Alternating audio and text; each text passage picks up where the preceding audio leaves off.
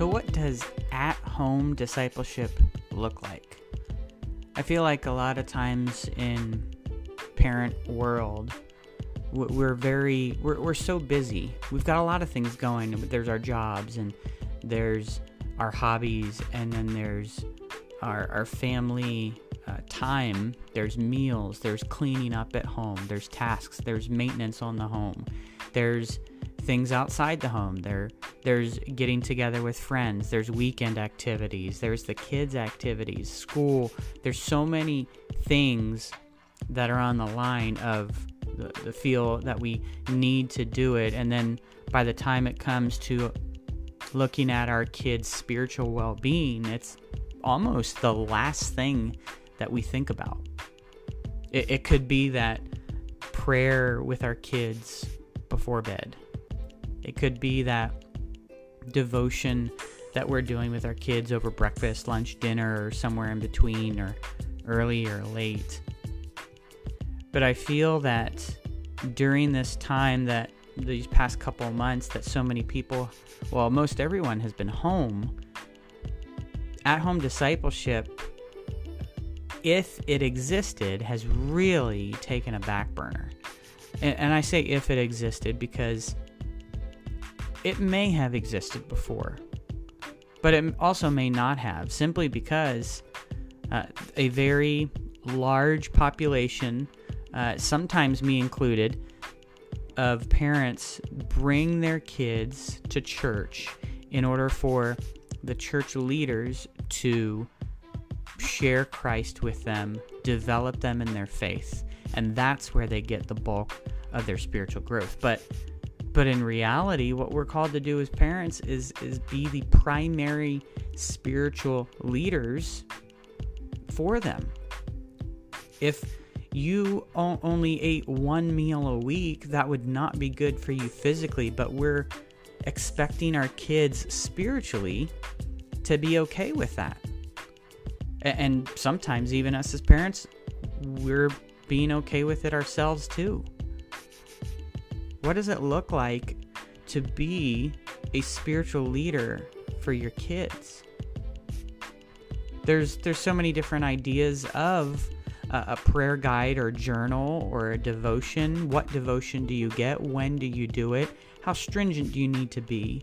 There's so many questions. Like one I think about is, if we do pick a plan, like going through some devotional, or reading through a small book, or picking a time to do it, then in our consistency, are we creating legalism in our kids?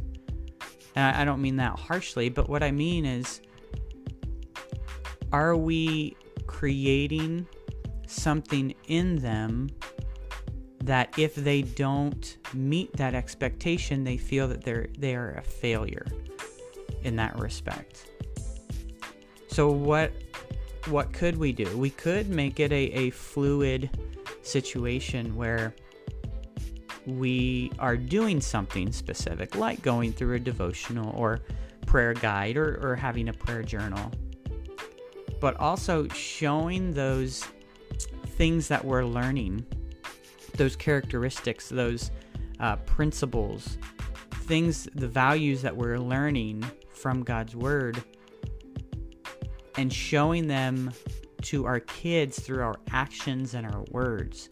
Because really, if a devotion is simply a 5-minute time, if a prayer time with your kids is just reading through a portion of scripture and then praying for it, if prayer time is just a, "Dear God, make this happen," I think we are setting our kids up for failure. To think that a relationship is a 5-minute portion of your day. If I gave my kids 5 minutes a day, I wouldn't have a relationship with them. I'd be a placeholder in their life. But rather, I want a relationship with, I want to get to know them, my kids. I want to play with them. I want them to learn. I want them to know me. And I wonder what God feels like when we bring hhim our 5 minutes, our once a week. I wonder if he's sitting there saying, I want that, but I want more. I want the 5 minutes, and I want the rest of the day too. I want to know that I have your mind and your heart and your actions and what you do, your thinking of me. I wonder if God thinks that. So don't just allow at-home discipleship to be boiled down into a 5-minute portion of the day, like a devotion or prayer time. But allow at-home discipleship to be an all-day, everyday, continual conversation with your kids and your family about what it means to know, love, and follow Jesus. Following something for 5 minutes a day is not following it. What would it look like if we, as believing parents, showed our kids that knowing, loving, and following Jesus was a full-time thing? It was a full-time commitment. I wonder if that would create legalism in them, or would it spark a passion? Thinking, my dad, he loved Jesus so much that he showed it throughout the day. Or, my dad loved Jesus so much that he spent the same 5 minutes every day praying. Now, I think there's a thing to say about consistency. Corrie ten Boom, I'm remembering a quote by her that says, "Make an appointment with the Lord and keep it. A man is powerful when he's on his knees."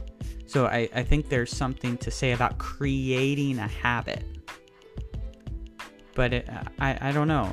I'm asking the question of, are we creating a habit just to create a habit, or are we creating a habit to to spark a relationship, and what that looks like? So, lots of questions in there. Am I doing enough as a parent?